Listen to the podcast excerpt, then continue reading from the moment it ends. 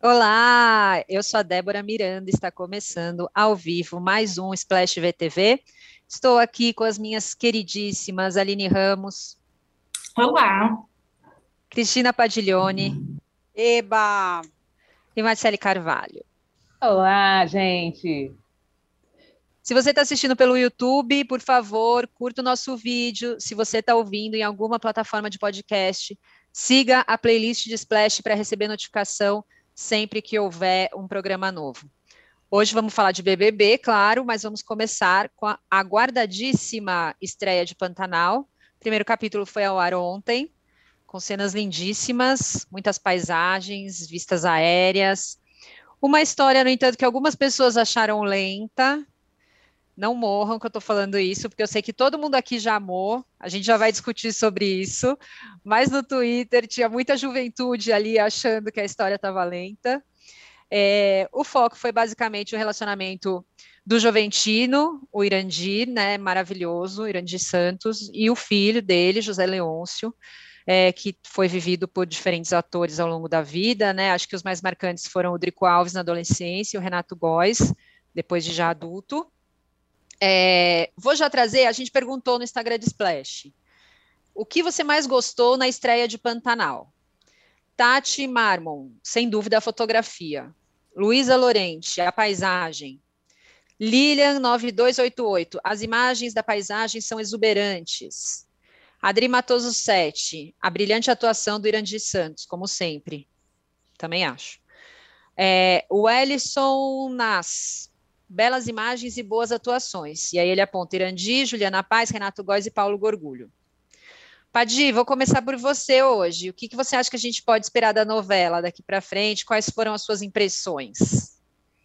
Eu vou dizer para você, eu achei que eu era muito dependente da novela da Alicia Manso, porque eu gostava muito das temáticas e da abordagem, apesar de outros tropeços que a gente até vai falar aqui, mas é, eu eu tinha uma dependência de assistir aquilo todo dia e pensei assim, agora vai passar uma novela que eu já, né, já sei o que vai acontecer, não acompanhei fielmente, mas acompanhei, até já cobri a televisão na, em 1990, sou velhinha, e aí eu falei, ah, não vou precisar ficar aqui dependente disso, posso fazer outras coisas, eu preciso assistir outras, né, tem um milhão de séries desembarcando todos os dias, documentários, e, né, então vou fazer, não vou ficar dependente de novela das nove e assistir de vez em quando. Mas aí ontem eu assisti e já falei, acho que eu não vou conseguir saber viver sem isso, né? Sem...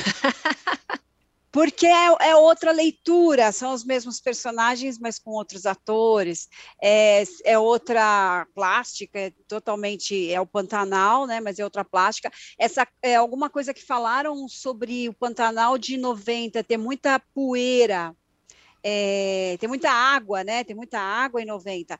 E, e eles não conseguirem é, é, driblar muito isso às vezes para filmar. E, e de agora ter muita poeira e pouca água, isso, isso fica evidente na, nas imagens, você vê assim, tipo lagoas secando, né? Aquela coisa, aquelas prainhas que já eram mais inundadas, bem ralinhas e tal. É, mas eu fiquei, já achei que eu vou precisar ver, porque é muito bonita, né? Muito bem feita. É, o texto está muito bom também. A gente fica com aquela ideia, né, de Benedito Rui Barbosa. Eu brinco que o Bruno Luperi é um menino mais urbano que o avô, que embora fosse urbano, era, né, gostava sempre de viajar pelo interior do país e colecionar aqueles causos todos que ele botava nas novelas. Mas eu achei assim tudo muito orgânico, né? O texto, o, o acento dos atores, você vê que tem um trabalho de prosódia, de preparação, Juliana Paz falando é, quase num gauchês ali, né? O Henrique Dias, e então, bom, Irandir não se fala, Irandir, o que, que é o Irandir? O Irandir é, eu escrevi, Irandir é Deus ali, porque é magistral aquilo, aquela sequência entre ele e o, o Marruá, que ele, é, ele diz que não dá para pegar no laço, que tem um entendimento, claro que tem um trabalho de edição, né, um jogo de olhar, mas por isso mesmo é mais magistral ainda, né, a interpretação dele, porque ele não está é, fazendo um jogo com ator, e nem com o bicho exatamente, porque aquilo foi uma montagem editada. Então, é é sensacional, assim, você não consegue se lembrar do Álvaro, que foi há poucos meses, né? Sei lá, menos de um ano atrás a gente não faz mais porque teve o Império no meio, mas o que é um ano atrás a gente estava vendo o Álvaro, né? Que era o vilão de Amor de Mãe e tal. E é formidável, assim, a, a cara do Renato Góes, além de ser um bom ator, enche a tela também aquela coisa de, né? né uma coisa que tem uma organicidade com Pantanal e é muito bonito, né? Então eu fiquei bastante bem impressionada, achei a montagem é, muito competente, é aquela coisa, sabe, de você ter uma sequência de um primeiro capítulo. Não consigo achar lento, né? Mas sei lá, de repente eu sou de outra geração, mas eu não consigo achar lento. Teve gente que viu a primeira versão que achou que tava, as cenas estavam muito entrecortadas, que foi muito clipado. Olha como, como é engraçado isso. Mas não foi muito clipado. Eu acho que eles, é, ela tem que ser o Pantanal e aquelas imagens tem que ter uma narrativa contemplativa, como disseram aí o, o próprio Rogério Gomes, que é o diretor, e o Bruno Luperi, que é o autor. É, e essa é, narrativa contemplativa faz parte da própria obra do Benedito Rui Barbosa. Não dá para você chegar ali e fazer um clipão de, né, como você faz no concreto, porque é outra pegada. É, de maneira que eu Tô aí, tô bem impressionada mesmo. Aprovei, de maneira que eu aprovei, né? Aprovei muito, não, aprovei muito. E acho que essa alternância de urbano com rural tinha que ser mais frequente na, na no horário das nove, né? Para a gente, a gente é, houve momentos em que a Globo se preocupou mais com essa alternância e ela agora fazia. Velho Chico foi há quatro, foi há seis anos, não, foi 2016, né? É, então a gente tem aí uma alternância que demorou para voltar uma novela rural e a última era do, da, da parceria também Chico, é, Bruno Luperi e Benedito Rui Barbosa, que é o autor da sinopse do Velho Chico. O Bruno desenvolveu com a Edmara. É, quer dizer, a gente teve, durante todo esse período, tirando aí a pandemia, mas que também reprisou a novela urbana, uma certa carência desse cenário que leva a gente um pouco para longe. Só foi um choque quando acaba o, o, o, a novela, você entra naquela loucura do Big Brother, já me, já me acordou, assim, porque eu estava fantasiando bastante e foi uma pena embarcar na sequência naquela loucura da casa toda colorida com aquela poluição visual horrorosa lá. Mas enfim. Marcele, eu queria trazer isso também, porque eu acho que a novela ela foi um marco até em 1990 por um, muitas coisas, mas uma das coisas foi esse negócio de tirar um pouco o olhar para esse eixo Rio-São Paulo, trazer um cenário que fosse né, muito diferente para as telenovelas da época. É, eu queria que você falasse se você acha que isso ainda tem força hoje em dia. Acho que o Pantanal é, foi assunto de muitas notícias tristes ultimamente, né? Houve as queimadas, enfim. Então também não é uma terra que está lá tão né, isolada ali no, do, do, noticiário, de tudo, a gente tem ouvido falar muito de Pantanal. É, então, eu queria que você falasse se essa aposta, não só de ser uma novela né, rural, mas de ser uma novela no Pantanal, é, pode ser algo que, de novo, consiga pegar as pessoas, atrair atenção, as lendas, enfim, e, e tudo, todo esse clima é, que a novela traz também, até um pouco né, místico ali e tal. É, se você acha que pode pegar o pessoal ou se é, os mais novos vão continuar com essa impressão de que é algo lento. Olha, eu acho que tem todo o potencial para poder é, seguir a trilha do que foi Pantanal original. É, eu acho que ainda há muita curiosidade para saber como é que é o bioma, principalmente agora, né? Como você bem citou, como é que isso vai ser retratado, né? Essa, essa situação é, calamitosa é, do, do, Pantanal, como é que vai ser é, é, retratada na novela, né? Antes a gente tinha essa, essa, esse desconhecimento, né? Do que seria o lugar. Então, assim, os olhares, né? 32 anos atrás, os, os olhares eram justamente de muita é, é, curiosidade em como saber o que, o que é aquilo dali, né? O que é esse lugar que a gente fala, fala, fala fala na escola, mas a gente não tinha visto ainda, e só, só um Globo Repórter, digamos assim, né? Não envolvendo toda essa mística que o Benedito Rui Barbosa trouxe há 32 anos atrás maravilhosamente bem, com direção de Jaime, com a música de Marcos Viana. Hoje em dia, é, eu acredito que ainda há essa curiosidade, curiosidade de saber como é que isso vai ser retratado, né? E eu, como Padia, assim, eu talvez também seja de uma outra geração, eu também não achei lento, Eu acho que tem que ter essa aura realmente contemplativa. O Pantanal é um personagem, né? E ele é um, um personagem no tempo dele.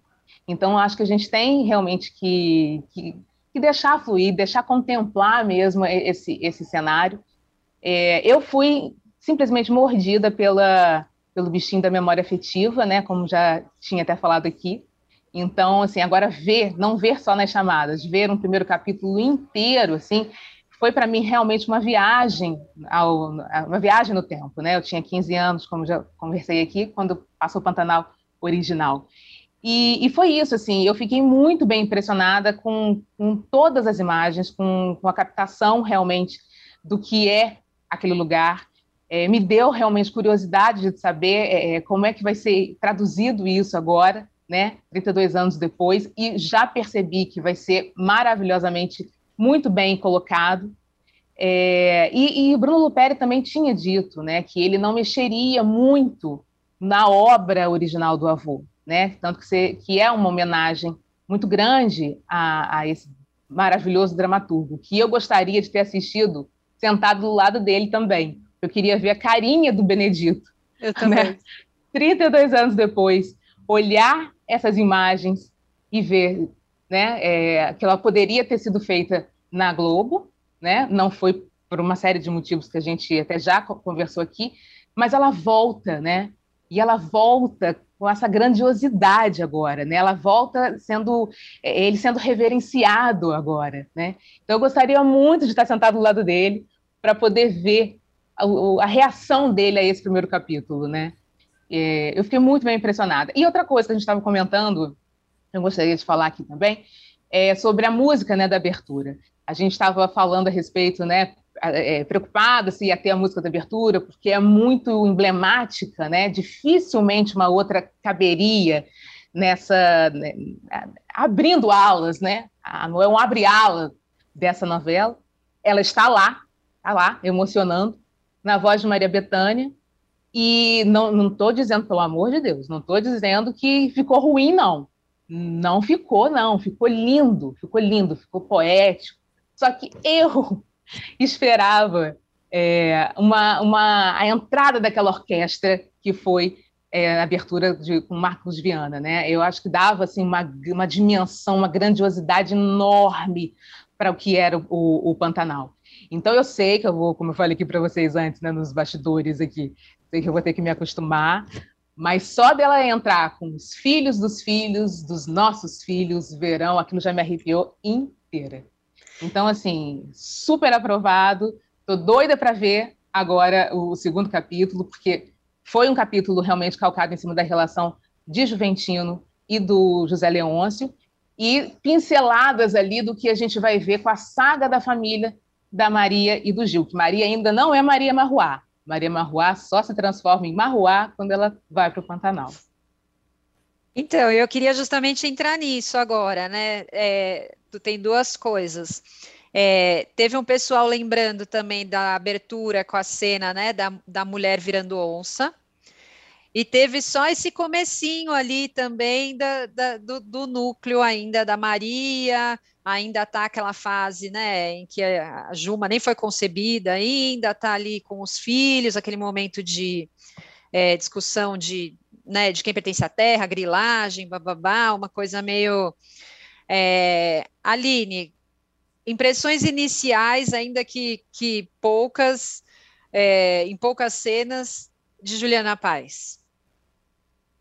Olha, eu achei assim que ainda é muito cedo mesmo, porque não, não teve tanto destaque na, na Juliana Paz, só que dá para ver que é muito emocionante. Ela, ela consegue trazer a, a emoção do, do dilema de defender a terra, de o, o, que fazer, né? E, e aí eu acho que também tem toda a questão que levantaram muito do preparo, da imagem dela, de quantas horas ela passava ali para ficar um pouco envelhecida, mas também acho que menos com a carinha de quem fez um monte de harmonização o que fez harmonização, um monte de procedimento. Que é isso, né? Esses atores, boa parte do elenco, faz um monte de procedimento estético e vai parar na roça E aí tem esse tem um choque, né? O pessoal com lente no dente, então é, é, é bom mesmo dar essa coisa assim de tentar fazer com que ela fique com o rosto mais duro, mas eu acho que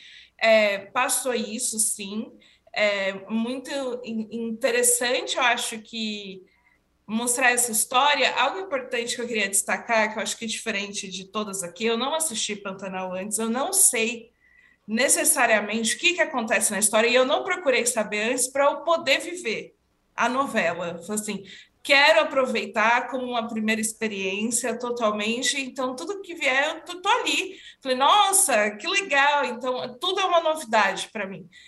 Então, achei legal até essa história da própria questão da grilagem e da terra, porque é uma história atual, né? Algo, como você já tinha falado, da algo que está no noticiário, né? A gente acompanha, de certa forma, isso.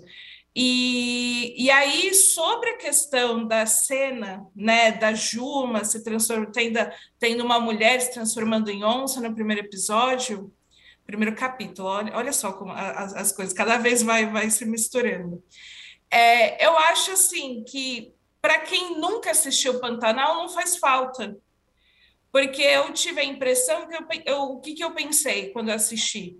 Bom, mais para frente vai aparecer, eles vão fazer uma construção aí que vai chegar o capítulo em que ela vai se transformar numa onça e vai ser uma coisa, assim, vai ter uma, uma construção de expectativa para isso acontecer. Você já entrega no primeiro capítulo, na estreia da novela, tu já está entregando o ouro, que você poderia segurar a audiência aí por alguns dias. Então, para mim, não fez falta, assim, eu achei tudo muito interessante, a questão do ritmo, eu achei também ok, principalmente para quem veio de um lugar ao sol, que as coisas começaram a ficar atropeladas, né? Que a gente justamente reclamou da questão do tempo, das cenas que não eram mostradas, que não, que muitas coisas a gente queria ter vivido mais. Chega uma novela que entrega as coisas no, no, no, tempo certo, que você começa a ir assimilando, entrando naquele universo, eu acho muito gostoso.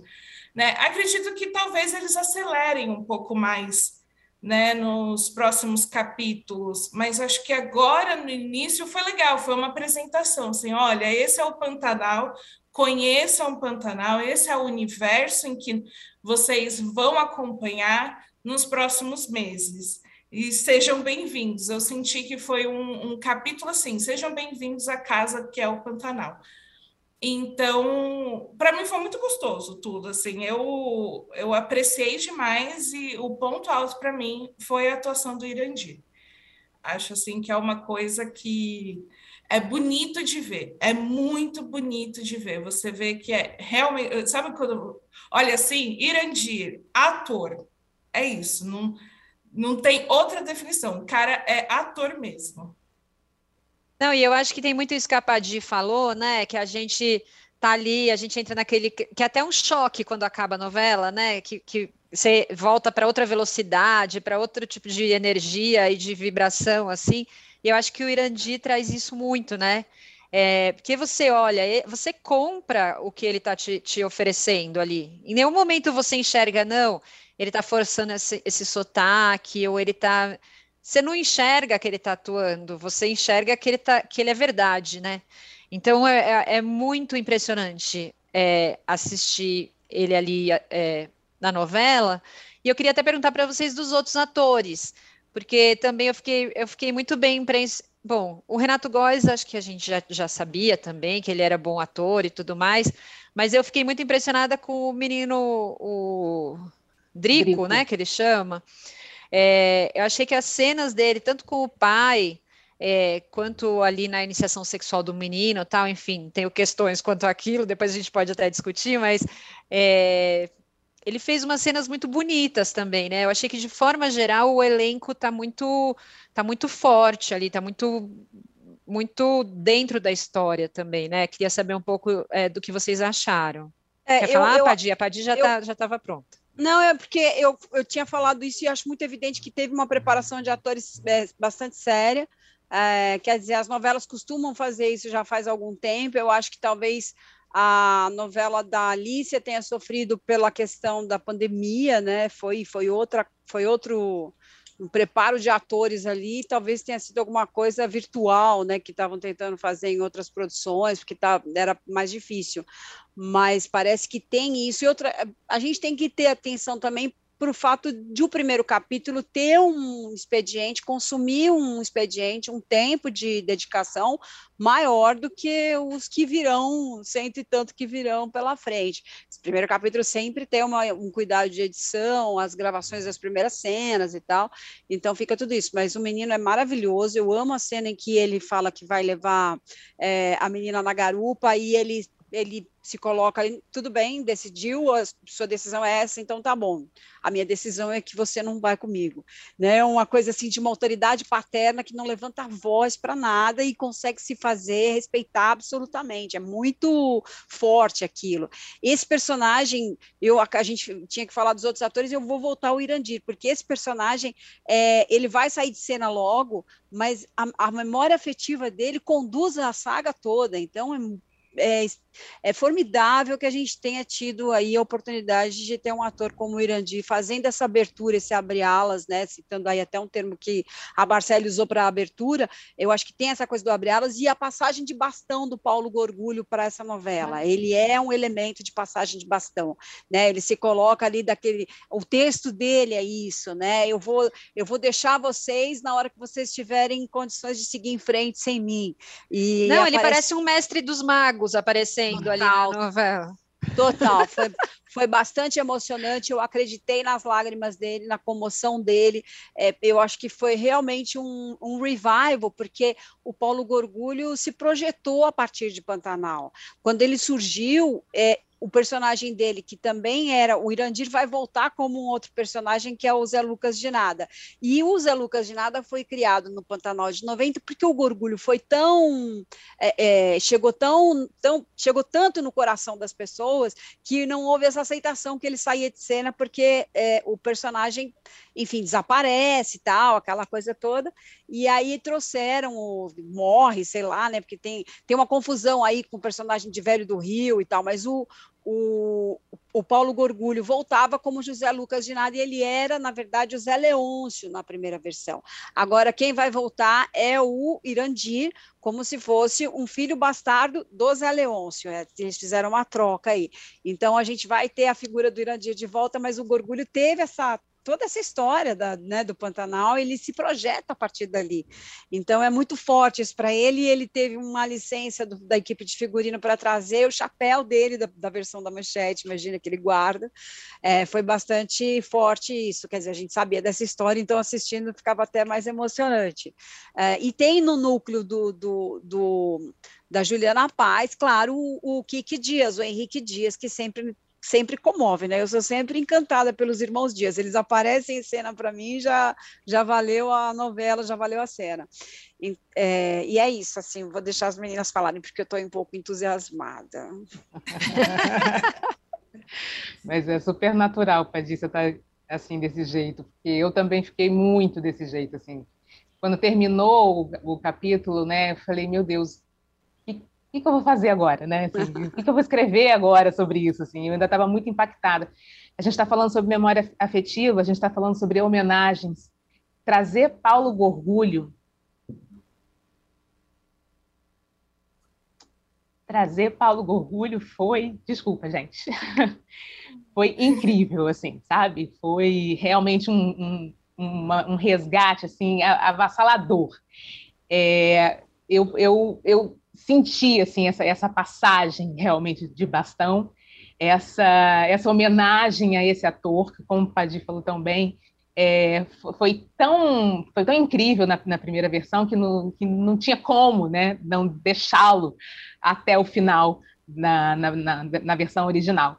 E aí ver né, aquele abraço que ele dá no, no, no Irandir, né, é, você sente realmente que é mais do que o Ceci é mais do que o Juventino, né? Ali são dois atores entregues totalmente a seus personagens, totalmente àquela história. Ali são dois atores Paulo Gorgulho realmente entregando, dando essa missão para o Irandi. Se isso não é de arrepiar, vocês me desculpem novamente, se isso não é de, de arrepiar, se isso não é bonito de ver a entrega, eu não sei mais o que, que é, né? É, é, você você está desprovido completamente de você mesmo e deixar um outra, uma outra pessoa entrar em você, né? E você conseguir passar essa, essa emoção. Então, assim, foi incrível esse resgate, como está sendo incrível o resgate da obra de, de Benedito. E uma coisa que eu ia é, pontuar também, que é essa importância de mostrar essa, essa relação desses, desses dois, né, pai e filho, porque isso vai repercutir lá, lá na frente, ou nem lá na frente, daqui a um futuro próximo, assim, quando justamente o, o Juventino desaparecer. Né? A gente, o, o, o Zé Leôncio fica tão desesperado, né, que é o Renato Góes, fica tão desesperado, o pai desaparece, e isso como o Padir falou, conduz a história. Esse, esse, esse, esse homem fica esperando a volta desse pai, porque para ele esse pai não morreu. Então é, é necessário que se faça, né, que, que o público que não, não conheceu e o público, né, que, que sabe dessa história, é necessário que se faça realmente essa apresentação, essa, essa, essa conexão entre essas duas pessoas, né? Porque até mesmo quando o, o na, na coletiva o Bruno Luperi diz que quando a, acontece, tô dando spoiler aqui, gente, mas sei lá, quando acontece essa volta do, do Zé Lucas, é, do, do, nada, que é o Irandir, né? O, o Zé Leôncio fica tão impactado porque ele é um, uma pessoa que é a cara do pai. Olha, olha isso, olha que, que, que detalhe, que, né, que, que, que leitura nas, nas, na, na entrelinha, assim, ele fica esperando esse pai chegar e esse pai chega como, como né, os pais chega como um filho que ele que ele conheceu ali. Então é, é muito importante que você faça essa, essa, essa conexão e sem dúvida nenhuma esses resgates todos, né, é, é realmente de arrepiar. Assim, eu fiquei bastante comovida com isso. Aline, antes de você opinar, vou só ler alguns comentários aqui que o pessoal deixou. Tem aqui concordando com a Marcele, Cris Gomes, a música na voz da Betânia fica lindíssima, mas senti falta da canção original do Marcos Viana. Elizabeth Caldas, Marcele, te entendo. Ontem nem consegui prestar atenção em tudo, muita emoção. A música de abertura disparada, só chorava. É, e Pri Corbo colocou: depois daquele final de centavos, estamos em êxtase. É, Aline, é, fala da sua análise, se você puder também, já, já que a gente emendou aqui o final de centavos, queria que você já falasse também dessa transição de um lugar ao sol para Pantanal, se você gostou ou não do último capítulo, conta. Ah, é, eu acho que, enfim, a, a Marcela e a Padia fala, falaram tudo, acho que trouxeram até mais emoções que eu acho que é o, o, o interessante né, de, de, uma obra como essa, né? O quanto ela se relaciona com a história das pessoas. Então, eu acho que é isso, a gente tem atuações que são emocionantes, a gente tem um, um, um, um bioma ali que, que, como a Marcele disse, que é um personagem também que traz uma emoção e tem uma questão né, muito importante para o país atualmente.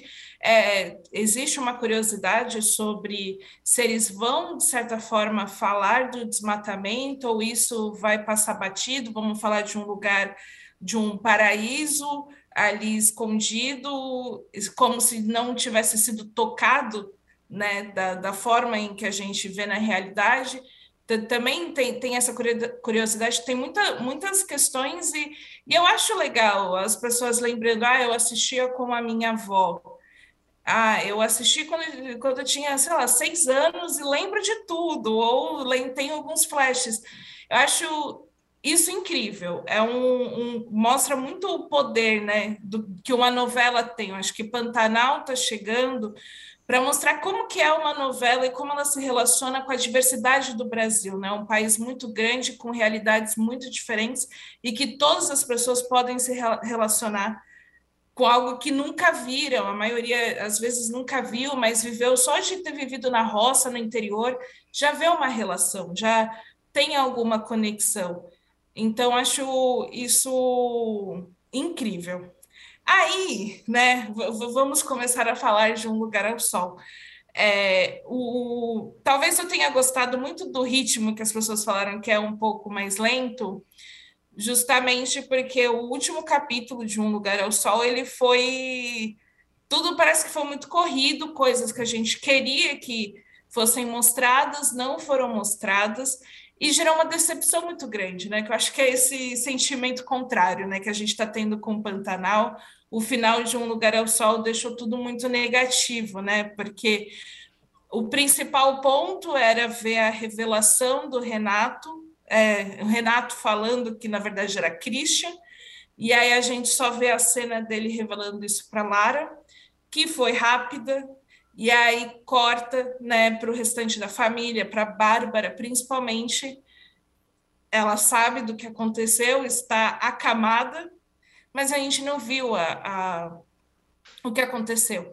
E, e aí, essa questão das coisas serem atropeladas fica dá um sentimento ruim, porque você pensa até que é, é, atores tão bons foram desperdiçados o que, que a Aline Moraes poderia fazer né, numa cena como essa? A gente tinha ali um elenco que poderia entregar muito e a sensação é que ficou aquém. Então, é, eu sinto que Um Lugar ao Sol é uma novela muito boa, eu gostei dela, acho que por isso que eu esperava mais, que eu tinha essa cobrança, tanto que eu comecei a assistir Pantanal um pouco assim, Ai, quero ver essa novela aí que ganhou todas as atenções enquanto Um Lugar ao Sol foi desprezada, né? Porque eu gostava de Um Lugar ao Sol e aí eu acho que teve essa decepção para quem acompanhou a novela desde o início e aguardava muito para essa revelação final que não veio. Marcele, você ficou decepcionada também? Fiquei, fiquei bastante decepcionada. Eu como a Aline, também adorava a novela. Acho que os temas que a Alicia trouxe são temas né, muito importantes de serem é, debatidos. Chegaram a ser apresentados em outras, em outras novelas, mas assim com essa sensibilidade que a Alicia trouxe, é, eu, eu achei realmente muito importante que eles, fosse, eles fossem colocados holofotes em cima dele, né? Só que exatamente isso. Assim, Desde que o, o Christian assumiu a, a identidade do irmão, havia essa expectativa. Quando é que vai chegar o momento em que ele vai revelar para todo mundo que ele não é o, o, Renato, que ele é o Christian, né? Esse momento a gente estava aguardando e foi indo, foi indo e não aconteceu. Eu sei, a novela passou por várias. É, é teve vários obstáculos, é, vários problemas, é, chegou assim, né, completamente picotada, os ganchos que a gente sempre falava aqui, tão bem construídos pela, pela Alicia, né, tão bem preocupada com a, terminar o capítulo, chamando a atenção para o capítulo do dia seguinte se esvaiu, a gente sabe disso. Mas esse último capítulo, as coisas realmente foram muito jogadas, completamente jogadas. Eu ficava esperando, vamos, vamos ver como é que vai ser essa revelação no último, né? E aí ele o, o Christian revela para Lara ali na cama do hospital, eu não sou eu não sou Renata, eu sou Christian. E aí ela pega, bate nele ali e, e acabou. Como assim? Esse era o momento que a gente esperava. Esse era o clímax do, da, da, do, do, final da novela, né? Já, já que foi deixado para o final, então esse era o momento. E isso, Aline, Aline, o que a Aline poderia fazer, né? a Bárbara, ao saber dessa história, que ela estava o tempo inteiro dormindo com uma pessoa que ela não conhecia, se relacionando com uma pessoa que ela não sabia quem era, né? O julgamento ali, o que, que ele poderia falar. Então, assim, foi, é, é foi uma pena ter terminado da forma como, como terminou, né? É, o Ravi, por exemplo, né? A gente, eu, eu, esperava aquele momento em que ela, a Alicia, inclusive, trouxe isso em A Vida da Gente, né? Com Fernanda Vasconcelos, quando ela, depois de anos, ela acorda do coma e a gente fica tão ali emocionado com aquele momento esperava essa, essa, essa situação acontecer também, né, do Ravi acordar. E aí a gente não viu isso. Então, muitas coisas, a gente já viu ele na praia ali. Muitas coisas aconteceram e não aconteceram aos nossos olhos, entendeu? E que foi realmente uma pena. É uma novela boa, é uma novela que foi prejudicada, teve né, uma série de, de, de problemas, é, mas esse último capítulo eu acho que ficou muito, muito aquém do que realmente foi né, um, lugar, ao sol, lugar ao sol, dos temas, da, da expectativa em cima do que a Alicia trouxe. Acho que a Alicia merece, merece uma nova novela das 21 horas. Né? Ó, oh, tem, tem aqui os comentários da galera no chat concordando. Desde Giovana Lopes. É, o Cauã virou o vilão no final, eu não entendi, foi nada. Daniela Arocha da Silva, último capítulo de Um Lugar ao Sol, parecia quando você recebe um áudio enorme do Zap e acelera, escuta tudo, mas tudo atropelado. Marcos Vinícius Lima Pires, muito triste e lamentável o que fizeram com O Lugar ao Sol, a novela era espetacular. Nas duas últimas semanas acabaram com a obra toda. É, Vânia Marra, sem emoção nenhuma essa cena da revelação. É, a Padi disse que ainda estava até o fim, que ficou meio órfã até da novela, né, Padi? É, é, quando mas... acabou, que era algo que você gostava, tal. Qual que foi a sua impressão? Não, eu eu é, eu estava nessa dependência de assistir todo dia, mas eu acho que o último terço dela não é nem só o último capítulo. Ela deu uma desacelerada no meu interesse também apesar de ela ser ali pincelada com diálogos maravilhosos, situações muito interessantes, enfim. Mas eu, eu acho que eles deveriam ter pensado em alguma outra coisa que segurasse o suspense para o final, porque o nosso prazer, a catarse de ver o, o gêmeo uh, Christian se revelando, o gêmeo Renato se revelando Christian, ela foi perdida. A gente passou cento e tantos capítulos vendo esse cara enganar todo mundo e a gente queria muito curtir mais essa revelação, conhecer mais as consequências dos atos dele, que ficaram completamente jogados. Ele sai da cadeia e vai para uma outra casa que não é aquele apartamento que ele tinha, ficou uma coisa também, sei lá, se ele alugou o apartamento, não ficou tudo no imaginário, né? Eu lembrei do Manuel Carlos que dizia, quando as pessoas contavam todo o final das histórias dele, ele dizia assim: as pessoas não, né? Quando ele escrevia novelas, faz tempo que ele não faz, mas ele falava assim: as pessoas não se preocupam com em saber o que vai acontecer, porque elas querem saber como vai acontecer. Então, eu sei que a audiência vai comparecer, porque, assim, as revistas só me ajudam quando elas contam os spoilers, porque as pessoas querem saber como vai acontecer. A gente não viu como aconteceu. Tanto o, o Ravi saindo do, do coma, que seria uma coisa legal, aquela mocinha que sofreu a beça, coitadinha da Andréa Horta, nem quando ela escolhe um bom rapaz, ela consegue ser feliz, porque o menino entrou em coma, ela passou anos comparecendo ao hospital para é, falar com ele naquele estado, vegetativo. Quando ele acorda, você não vê o que aconteceu, como aconteceu. Essa, sabe, assim, o triunfo da história realmente e, e a, o desmascaramento do, do Christian, que é o momento de o espectador falar: oba, né? Cadê? Desapareceu. Então, eles, eu acho que eles tinham que ter é, arrumado outros argumentos para finalizar e ter colocado essa revelação do Christian pelo menos uma semana antes, para a gente curtir um pouco aquilo, né? Um negócio é um triunfo que não acontece. É uma pena mesmo. É, mas o desfecho, por exemplo, da Rebeca, a Rebeca foi a melhor coisa da novela, né? E o desfecho da Rebeca eu amei, achei tudo formidável, aquele desprendimento da relação com o, o Felipe, né? Que vai embora e tal, não sei o quê, mas reaparece aquele do Moscovis maravilhoso, é, já curado da sua, da sua, né, sob controle da sua dependência, e a gente fica conhecendo esse casal que é muito legal, e até a Cecília estava menos chata no final, né, que é uma, uma pessoa bastante problemática ali na história, eu elegi Cecília como a mais chata personagem da, da, da novela. É, é isso, assim, faltou a gente, a gente participar desse triunfo que é o grande final, né?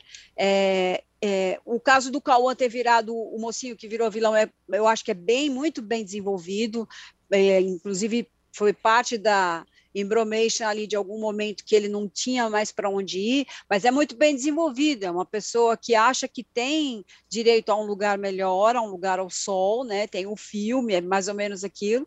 Ele se vê numa situação em que ele pode é, não só é, é, alçar um posto que ele jamais alcançar, tal, dificilmente, jamais não, mas ele dificilmente alcançaria, e que ele está num momento super enrolado, é, com uma dívida aqui, com um negócio de drogas que ele vendeu e não deu certo, então morre o irmão, ele está numa situação perfeita para justificar o ato dele. Só que ele teve como escapar disso, principalmente naquele momento em que ele vai viajar com ela para a Argentina e vai largar tudo, e aí ele faz uma opção realmente pela pela, é, pela ambição, pela cobiça do cargo, do poder, etc., e acaba trocando a, a mulher que ama por um cargo na empresa do sogro, enfim. Ele teve uma sua, ele teve uma segunda chance, né?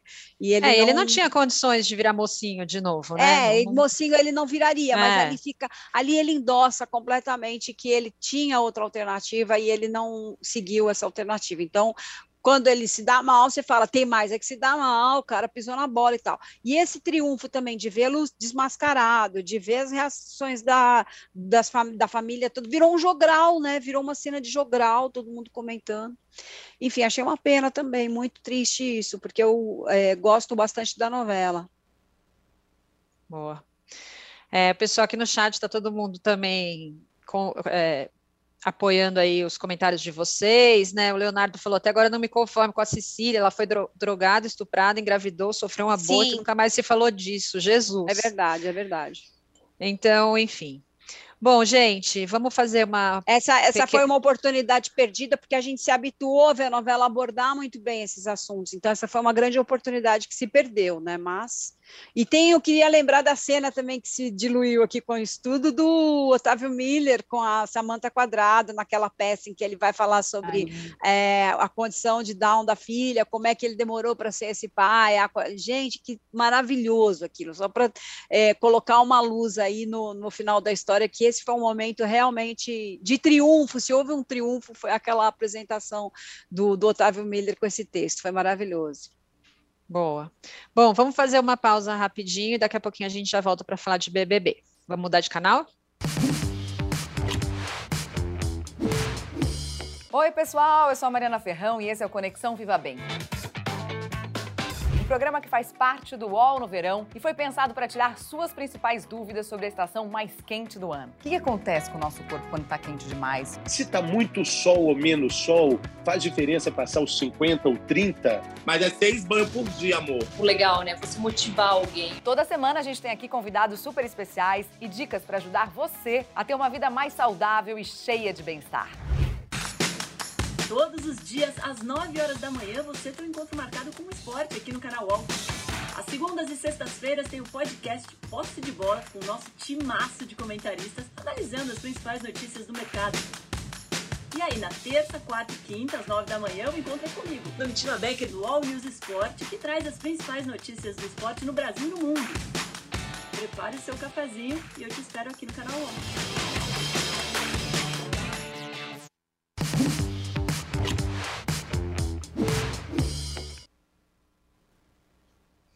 Bom, de volta, vamos falar agora sobre BBB, naquele nosso assunto de toda semana. Antes, um recadinho: quem não perde uma novidade da TV precisa assinar a newsletter de Splash. Ela traz tudo que rola no BBB, os debates que movimentam as redes, opiniões dos nossos colunistas, enquetes e muito mais.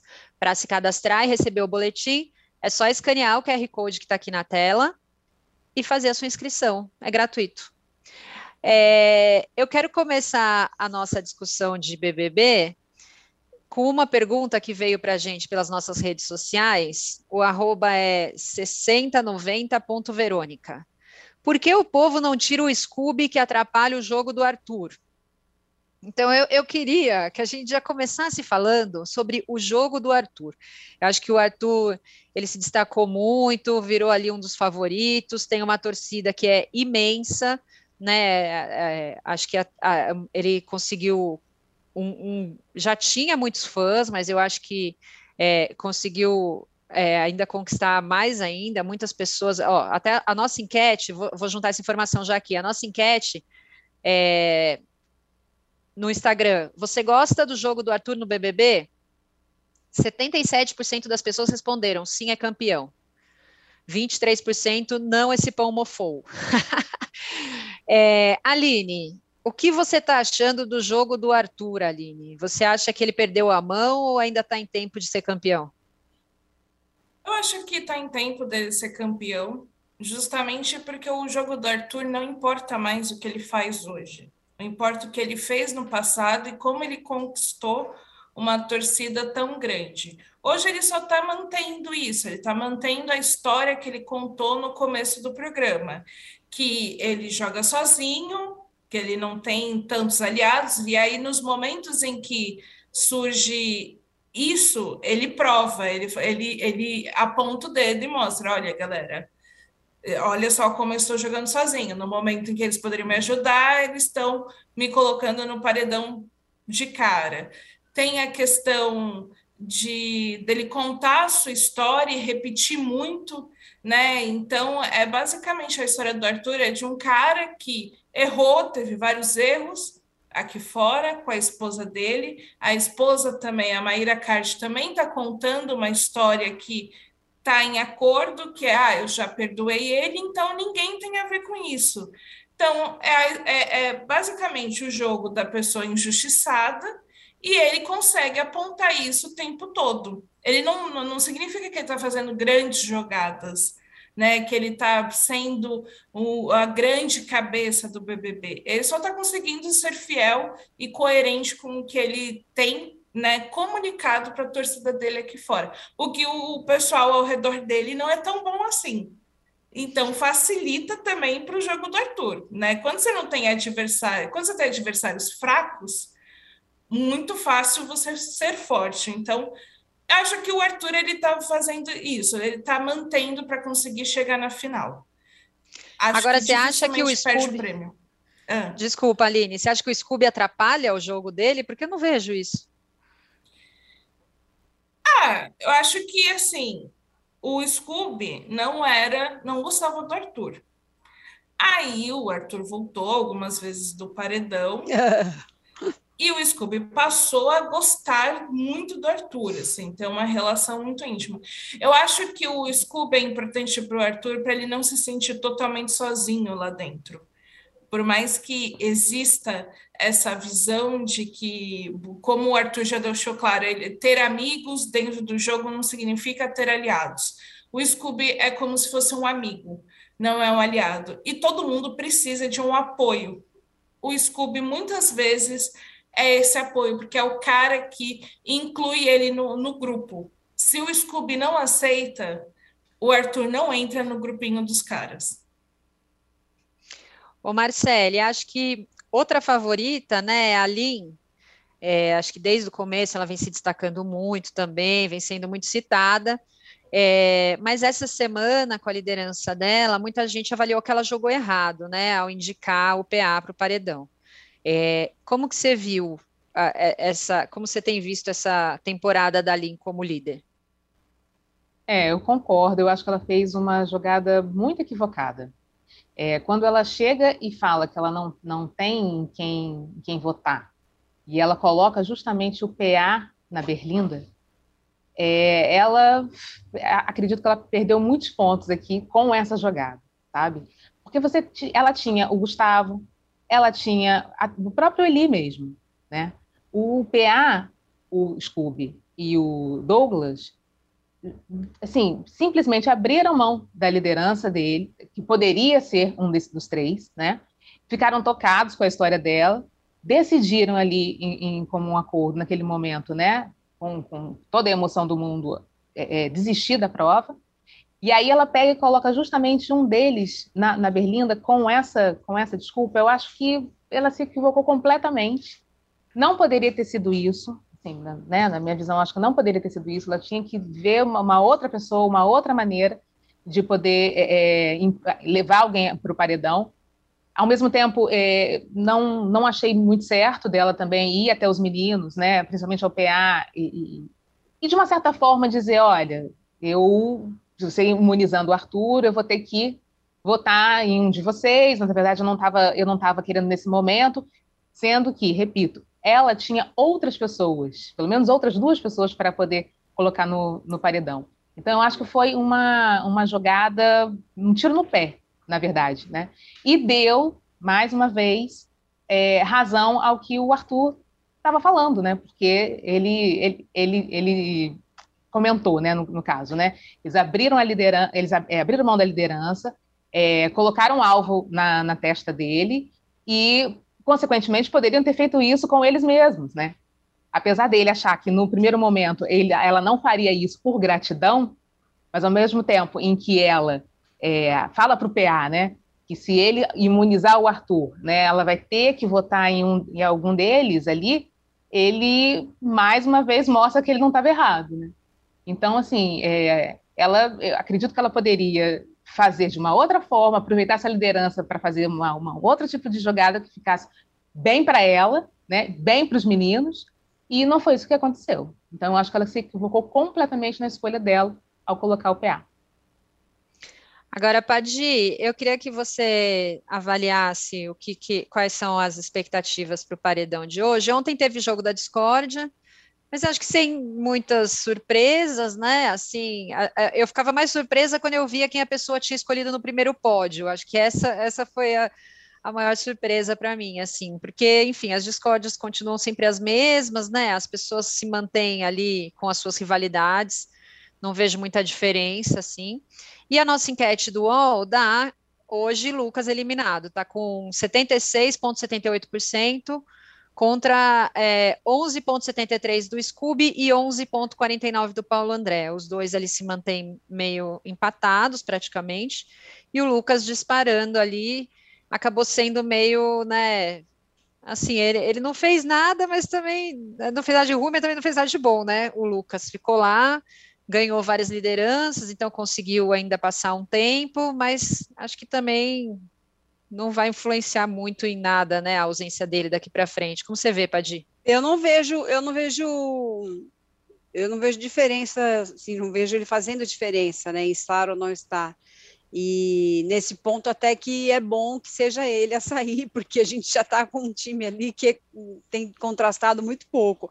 Eu acho bom, eu acho, achei bom a, achei boa análise da Aline, é, sobre o, o, a preferência em cima do Arthur está muito relacionada com a falta de competência de, dos outros jogadores, né? Acho que tem muito a ver com isso mesmo. Nesse fim de semana, é, a Laís estava no, no Domingão e o, o Silvério Pereira fez essa pergunta, né? Falou, será que vocês não perceberam em várias edições de BBB que as pessoas mais atacadas são aquelas que o público mais defende aqui fora e que o cara voltou em vários paredões? Então, é, essa percepção foi uma falta de competência ali de quem não. O Arthur estudou muito o jogo e os demais parece que quase nada. O Scooby seguramente não conhecia nem o programa, nada. nunca viu, é. Ele estava surfando esse tempo todo em outras ondas. Então, é, os outros jogadores têm esse, essa questão. Mas eu acho uma pena que a Alina tenha se queimado nessa escolha pelo PA, porque é, eu acho que era um dos pontos aí, uma das, uma das, um dos alvos de preferência do público. É, no, acho que o Arthur vai estar tá nesse top 3 aí final, mas é, não sei se ele ganharia, porque. Se bem que tem essa coisa das torcidas, né, de rede social, aquela coisa maluca e tal. Então tem um desequilíbrio aí no voto, que não quer dizer que a maioria escolheu o cara, mas que ele tem uma torcida, às vezes, mais empenhada, mais forte que as outras para segurar ele na casa e para fazer dele o vencedor. É, mas é isso, eu acho que também falta. Eu tenho ouvido muitas críticas ao Arthur, a falta de solidariedade em alguns momentos e tal, e eu achava até que nesse, nesse contexto outros jogadores iriam se sobressair, né? O DG já teve, logo no começo, foi um dos preferidos e tal. Vamos ver, mas precisa de competência do resto do pessoal para jogar, senão não tem nem não tem jogo, né? O cara vence por WO daqui a pouco.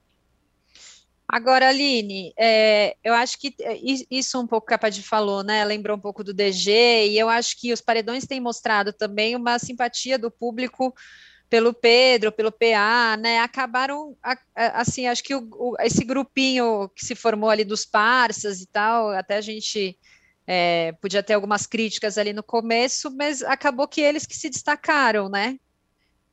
É, porque assim, beleza, nem todo mundo, a maioria ali não tem visão de jogo, só que eles têm carisma.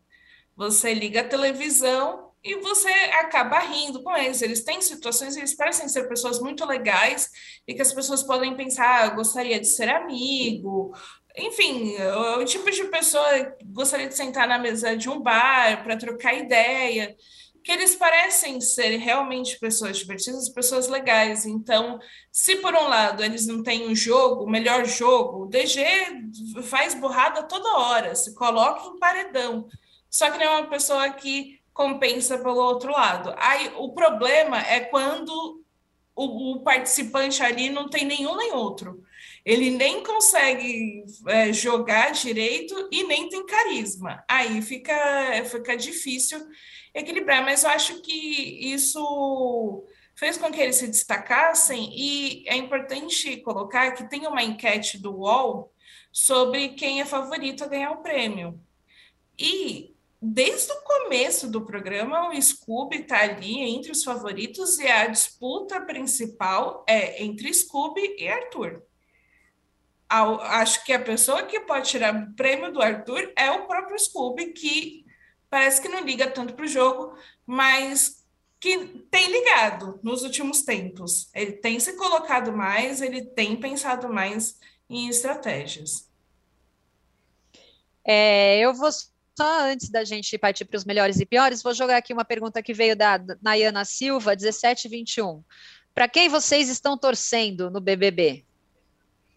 Marcele, vamos começar por você. Torcida, torcida, que eu vou ficar super, mega feliz se ganhar. Hum, acho que não tem assim ninguém que eu vou ficar super, mega feliz de ganhar. Mas eu confesso que eu gostaria de ver o Arthur ganhando sim. Por quê? Vou explicar. Porque eu acho que ali, no jogo. Marcele cho chocando ele... todo mundo. ali no jogo, ele é um bom jogador.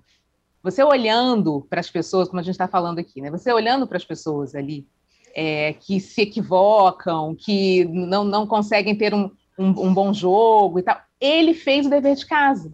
Então, vendo por esse lado, vendo por, por, ele ter feito esse dever de casa, por ele realmente nadar de braçada, como a gente já disse aqui, né? Em termos de é, argumentação, que ele desmonta a argumentação das, das, pessoas que vêm de uma forma equivocada.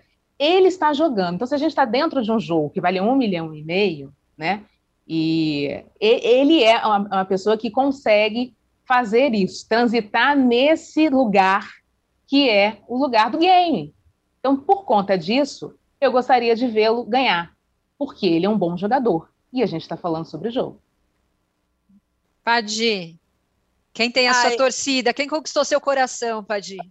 Não, eu, eu, eu acho que seria, para mim seria importante, é, e eu espero que seja merecedor, evidentemente, não é que seja importante, mas ah, não mereceu, aí não, não se pode fazer nada. Mas para mim seria importante que a Lina vencesse o BBB é, porque é uma figura é, representativa de um perfil que está sempre meio na clandestinidade, meio na, sabe, na, na, marginal, que não tem um protagonismo. Então, eu queria que ela pudesse dar é, a, a, a pudesse subir ao lugar mais alto do pódio como símbolo, como representação de um perfil que é sempre muito maltratado historicamente e principalmente para né, o espetáculo, para a televisão, ela está num lugar aí que não é ocupado, é, nunca foi ocupado por um, uma trans, então acho que seria interessante que ela pudesse estar nesse lugar. Para mim, o Big Brother funciona muito por isso, né? Eu não estou lá para ver quem vai pegar quem, eu sou uma pessoa é, que, tá, que, que vê o programa com esse olhar, né? De quem é, do, que, do que ele pode nos trazer, do que ele pode nos ensinar, do que ele pode influenciar. Isso, para mim, é o verdadeiro influencer, então seria interessante por isso. Aline. Olha, eu não tenho alguém que eu queira que vença, eu tenho pessoas que eu não quero que vençam, que é, que é o Eliezer, a Eslovênia, Uh, acho que a Natália não, não, não, não quero que vença. O restante, eu acho que tudo a configuração do jogo se tem muita coisa para rolar. Então, acho que se eles entregarem um bom jogo ainda nesse mês restante, eu estou satisfeita. Boa. Bom, vamos para os melhores e piores, começando com os melhores. Aline. Bom, para mim, o melhor é, vai para Pantanal, mas mais especificamente para a atuação do Irandir, foi algo que acho que muito bonito para a televisão, como eu disse antes. É, acho que fazia tempo, né, que eu não ligava a televisão, ficava ali ligada por uma hora e meia, com uma sensação de contemplação muito grande, de caramba, isso está acontecendo, que legal, e eu estou assistindo. Padi. Ah, eu, mas eu juro que eu não estou querendo colar na Aline, mas é isso, assim, para mim é Irandir Santos no conjunto emoldurado por essa pelo conjunto da obra do Pantanal, mas muito em cima dele, assim, para uma coisa espetacular, realmente dá gosto de ver. Marcele. O mesmo, né? Pantanal é o meu melhor, é, por tudo, assim, pela espera, né, pela expectativa e pela entrega desse primeiro capítulo primoroso, com essas atuações incríveis, né? Irandir, você acredita em tudo que ele faz, você acredita absolutamente em tudo que Irandir faz, né? E Renato Góes também, essa relação dos, dos dois, e vamos combinar, né? Renato Góes, quando abre aquele sorriso, você já, ganha, já ele já ganhou tudo. Você fala, tá bom, tá bom, acredito, é isso aí. Então, é, vai para Pantanal, obviamente, e vamos ver o restante do, dos capítulos aí. Estou super empolgada. Bom, eu vou na mesma que vocês, enfim, já disse desde o começo quanto eu amei a interpretação do Irandiri, acho que a novela estava linda, vamos torcer para que as próximas cenas sejam igualmente incríveis, né? Tantas cenas históricas ainda por vir, espero que atinja todas as nossas expectativas, né? Vamos para os piores?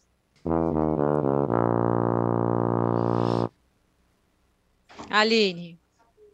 Bom, pior vai para o último capítulo de Um Lugar ao Sol. Como eu disse, também fiquei muito decepcionada. Acho que esperava mais e veio, ficou muito negativo o saldo, apesar de eu ter gostado da novela. E eu queria acrescentar também a transmissão do Oscar feita pelo Globoplay. É, acho que a Maria Beltrão ela recebeu muitos muitos, muitas críticas, né? Eu acompanhei pelas redes sociais muitas críticas que ela não deixava as pessoas falarem, mas eu acredito que não é necessariamente um problema dela. Foi uma, um problema de formação mesmo. Eram quatro pessoas para comentarem algo que estava acontecendo, tinha tradução, era muita gente falando ao mesmo tempo, né? Então acho que o Globoplay pecou aí né, na formação desse time para a transmissão do Oscar. Padi. Eu tenho um outro piores, mas aí eu me lembrei dessa história do Globoplay, só fazer um puxadinho rápido aqui. O, essa, essa mescla de, dos humoristas, Adnei Pochá com Maria Beltrão e Dirapaz, eu acho que ficou meio água no óleo ali, não, não, não deu, não, não é que eles não se entrosem, é que é, ficou uma coisa meio esquizofrênica, né? Você tendo que dar as informações essenciais e os meninos é, sendo muito engraçados e podendo fazer piadas que eles nem sempre conseguiam fazer. Então, ficou, acho que não, não coube. Ano passado eles fizeram só uma transmissão só com os humoristas, ficou muito mais interessante. Mas o meu pior mesmo vai para essa suspensão do programa do Bial, é, que aconteceu na segunda-feira passada e aconteceu nessa segunda dessa semana, sob o pretexto de um capítulo especial da novela lá e de um capítulo especial da novela aqui muito SBT, esse tipo de coisa. A Globo tem uma grade de programação que é de segunda a sexta, e assim, já tem dia que faz caber um jogo de futebol com filme, com não sei o quê, tem que fazer caber um programa de entrevistas que ela apostou ou ela não apostou. É assim, bancou o programa, está é, tá na grade, então tem que ser entregue esse programa e não é às três da manhã. É, achei muito ruim que ele tenha voltado realmente ao ar na, no, na semana que ele voltou, no começo é, do mês ainda, um Joaquim Barbosa, que não falava há muito tempo, o programa entrou às três da manhã, e depois que tenha se encontrado como solução estapafúrdia, ah, então vamos suspender o programa na segunda-feira da última capítulo daqui, da última semana da novela e da primeira semana da... Gente, SBT demais, assim, isso não é streaming, né? Ou é grade ou não é, então, assim, achei péssimo, achei péssimo, achei. E, e demonstra uma falta de prioridade para o programa de fato, assim, não era uma resolução. O, a produção se queixou da falta de prioridade, a solução foi qual? Ah, então vocês ficam fora do ar? Não, né? Tem que fazer caber, diminui um pouco da novela, diminui um pouco do jornal, diminui, tira o filme, sei lá, e daí os caras, de repente, vendem um monte de compromisso comercial e não conseguem encaixar aquilo que eles estão vendendo, né? Nossa, e tá tudo indo muito tarde, né? Tá, tá uhum. bem difícil a grade da noite da Globo. Marcele. Bom, o meu vai também para Um Lugar ao Sol, justamente por isso que a gente estava falando aqui, né, dessa expectativa que a gente eh, teve, né, foi criada desde o início, quando o, o Christian assumiu a identidade do Renato, a gente esperava esse momento da revelação e foi tudo muito jogado. né, como tantas outras tramas ali que a gente esperava um desfecho melhor, atuações que a gente estava louca para ver como é que iam, iam acontecer diante dessa revelação e que simplesmente não a gente não viu, não, não aconteceu, né? Então, infelizmente, né, a, a, o final não, não fez jus a tudo né, que, que Lícia é, criou, na verdade, para essa primeira incursão delas 21. É, foi muito lamentável esse último capítulo, e eu espero, sinceramente, que ela tenha uma nova oportunidade de estar às 21 horas, né? É, que eu vou considerar é, praticamente como sendo a estreia dela, porque eu adoro a Alicia, adoro os temas que ela traz, adoro os diálogos que ela, que ela cria, mas infelizmente o último capítulo de O Lugar ao Sol ficou muito aquém. E que seja uma novela mais prestigiada pela própria Globo, né, do que foi essa, né? Exatamente, falou tudo, Padir, exatamente. Que seja com, com, mais cuidado, com o mesmo cuidado que a Alicia tem com o, o produto que ela está entregando, né, ali, a, a, novela, que a emissora também tem esse cuidado com, essa, com esse trabalho todo, porque não é só dela, né, é o trabalho de toda uma equipe, né, que ficou ali durante muito tempo, ali burilando, estudando, e para um, um último capítulo ser completamente jogado, para uma novela ser picotada é, em detrimento de um outro produto que ainda vai acontecer. Então, assim, que ela que ela tenha um cuidado, é, uma, um olhar melhor, né? Assim como teve em A Vida da Gente, que foi brilhante, em Sete Vidas, que foi incrível.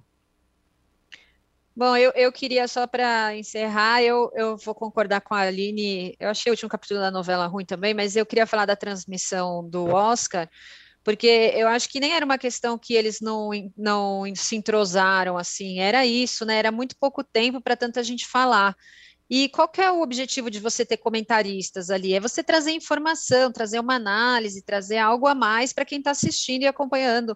Então, se você põe quatro pessoas, é óbvio que naqueles pequenos intervalos comerciais ali não vai dar tempo das quatro pessoas falarem nada de muito valor, assim, né? É, é, simplesmente não, não tem como. Então acabou sendo um monte de análises, e, na verdade, nem, nem análise, né? Comentários muito breves, assim, e que não acrescentaram muito, assim, eu acho que é tanta preparação para uma pessoa participar de uma transmissão de Oscar, né, ver filmes, buscar informação e tudo mais, para na hora que chega lá, a própria pessoa não conseguir falar nada, assim, não conseguir fazer uma análise mais aprofundada, a Dira muitas vezes começou alguns assuntos muito legais, assim, teve que parar de falar muito rapidamente, então, acho que, de repente, pensar numa equipe, num time um pouco menor para a próxima vez, pode fazer com que né, eles tragam, de fato, coisas mais novas para quem está assistindo. Bom, gente, para essa semana é isso. A gente se vê semana que vem. Beijo, tchau. Tchau, tchau. Tchau.